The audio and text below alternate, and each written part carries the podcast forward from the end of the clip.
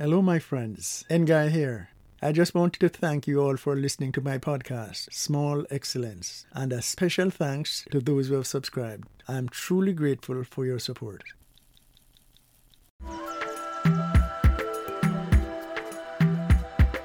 Presently, in 2023, Jamaica is divided into 14 parishes, but this was not always so. Maps dating back to when the island was a Spanish territory to present day show changing boundaries and evolving names of regions in Jamaica. These maps illustrate as little as seven regions and balloon up to as many as 22 parishes at one time, even including areas that read unnamed. Welcome to Small Excellence, where I discuss various nations around the world. I'm your host, Nguy. If you enjoyed this podcast, please subscribe and share. Also, take a look at the Small Excellence website at www.smallexcellence.com. That address again is www.smallexcellence.com. This season, we're speaking about my homeland, Jamaica. In this episode, I will be discussing Kingston, the capital. Under Spain, Jamaica was divided into eight regions, and by 1844, the island had 22 parishes. Port Royal, St. George, St. David, Metcalfe, St. Dorothy, Vere, St. John, and St. Thomas in the Vale were the names of the eight additional parishes. These eight parishes disappeared from the maps of Jamaica as follows. The parish of Port Royal was divided between the parishes of Kingston and St. Andrew. St. George was divided between St. Mary and Portland. St. David melded into St. Thomas. Metcalfe is now part of St. Mary. The parish of St. Dorothy is now part of St. Catherine. Vere is now part of Clarendon. St. John is absorbed into St. Catherine. Finally, there is St. Thomas in the Vale, which was combined with the parish of St. Catherine. However, since 1866, the number of parishes has remained at 14, with Kingston being both the capital city of Jamaica as well as the country's smallest parish at approximately 10 square miles.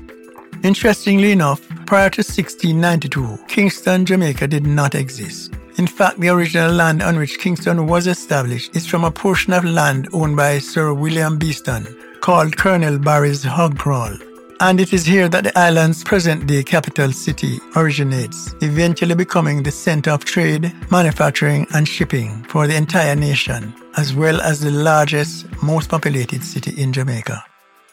Port Royal, a vibrant, rich part of the island, was devastated by a massive earthquake in 1692.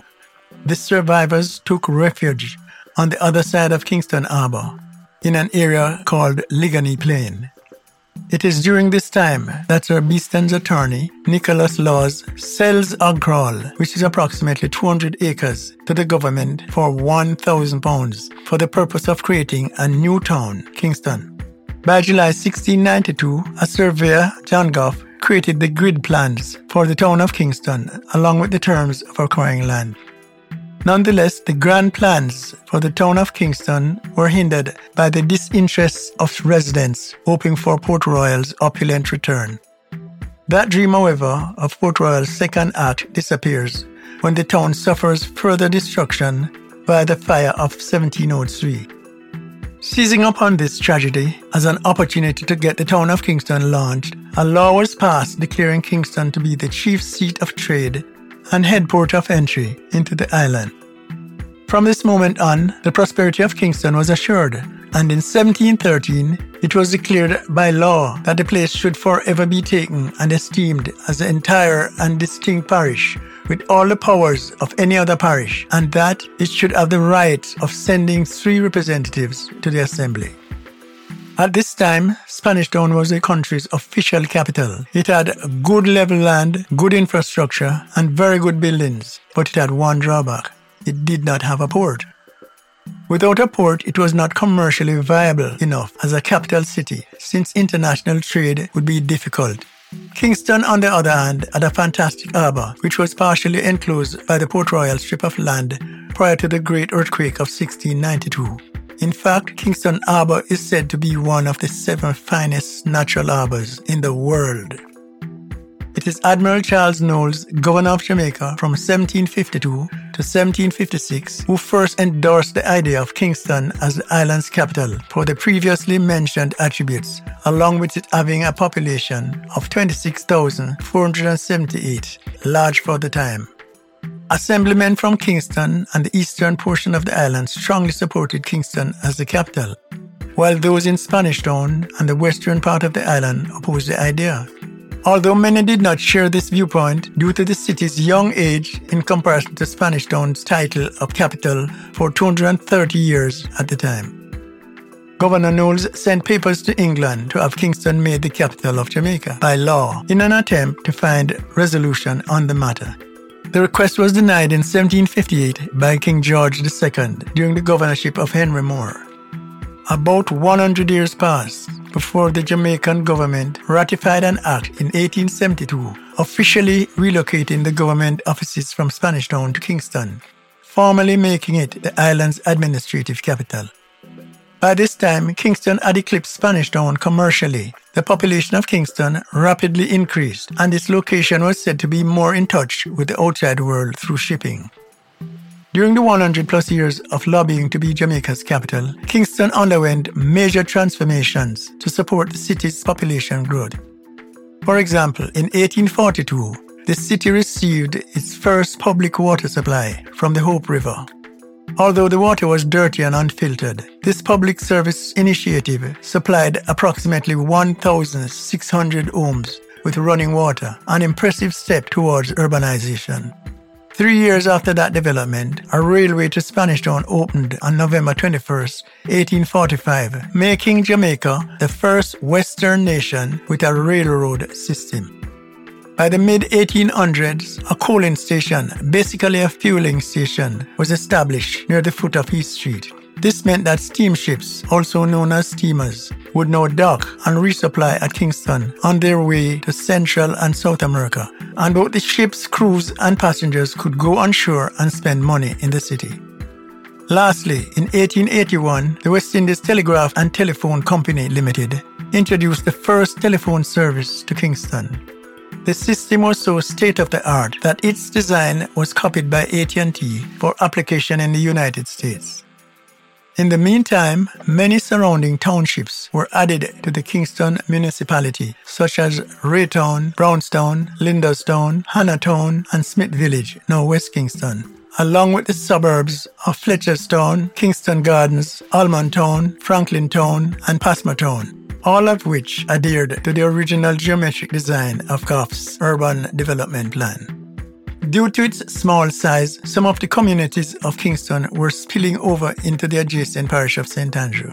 By 1923, the original Kingston parish, consisting of the old downtown and Port Royal, merged administratively with the parish of St. Andrew. And the municipality became known as Kingston and St. Andrew Corporation, KSAC, with a combined area of 185 square miles. KSAC is the most industrial area on the island and has a thriving economy and is home to about 40% of the island's population, with 1.2 million people as of 2019. A high percentage of the country's population gravitates to the capital for employment opportunities.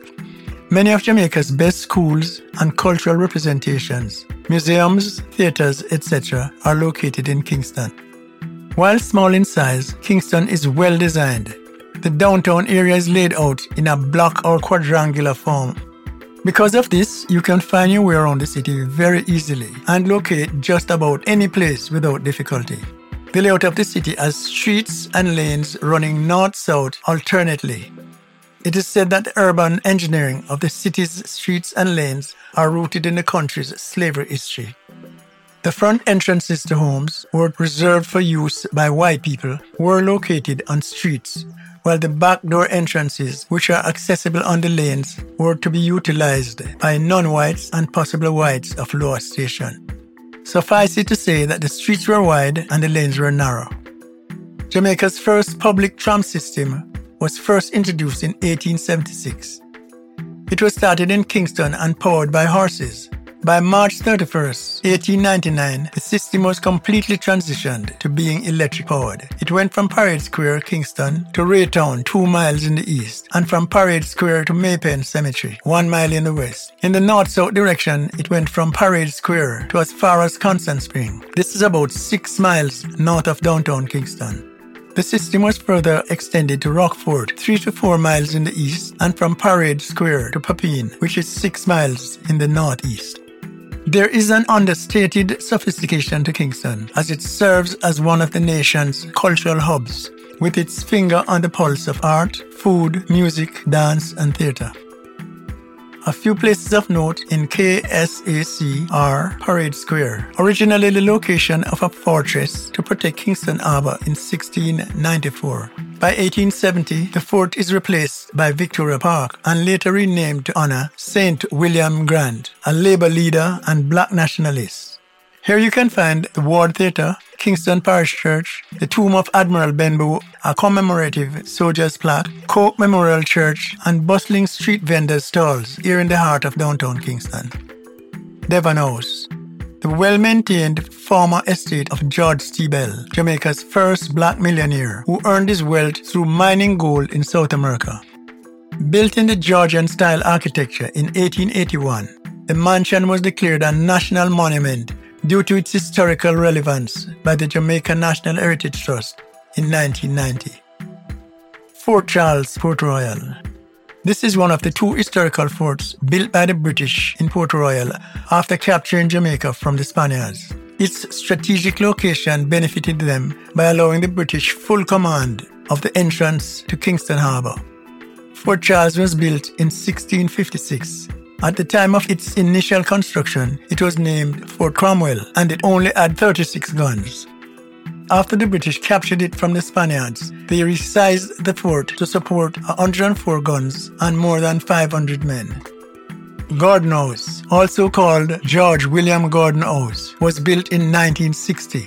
It is named after one of Jamaica's national heroes, George William Gordon, and is located at 81 Duke Street, close to the old Parliament building headquarters. The house serves as the meeting place of both the Senate and the House of Representatives since independence on August 6, 1962.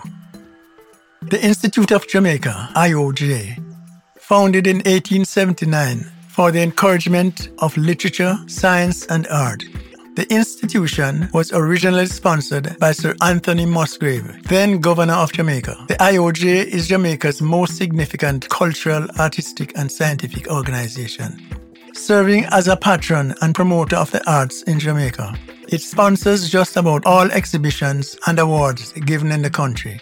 It houses and collects vestiges of Jamaica's history and functions as both the country's museums authority as well as the foremost authority on the country's national arts and culture. National Heroes Park.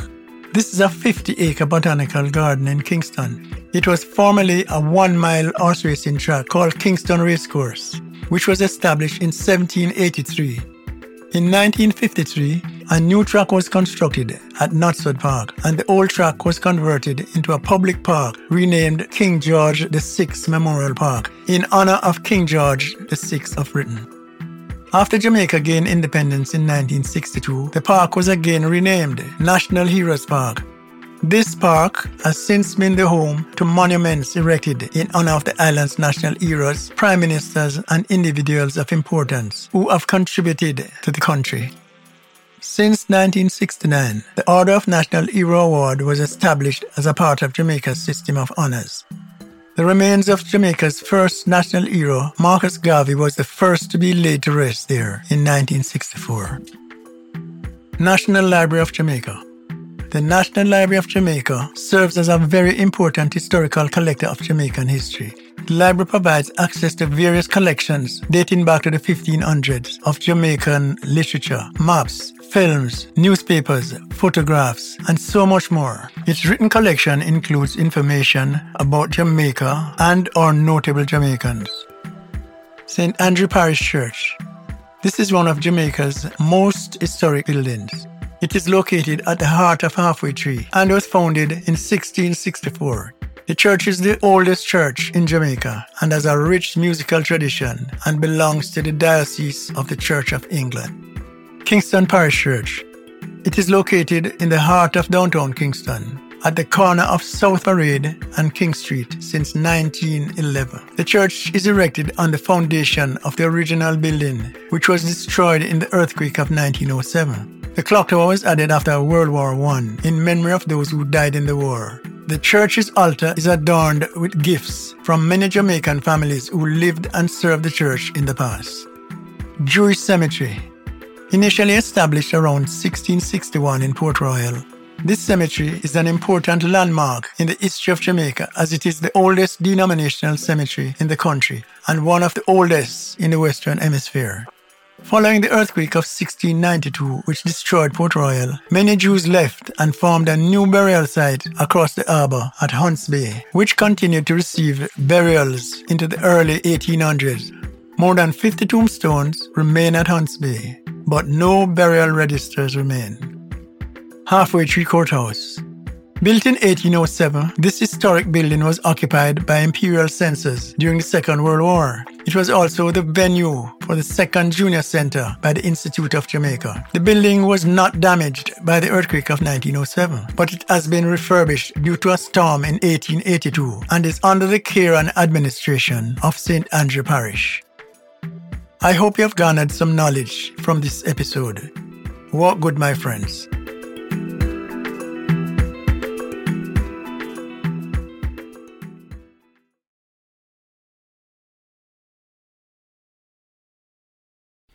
Small Excellence is expanding and is excited to announce our new online shop, Small Merchandise. The store features a capsule collection dedicated to Jamaica. Go to www.smallmerchandise.shop. That is www.smallmerchandise.shop and take a look.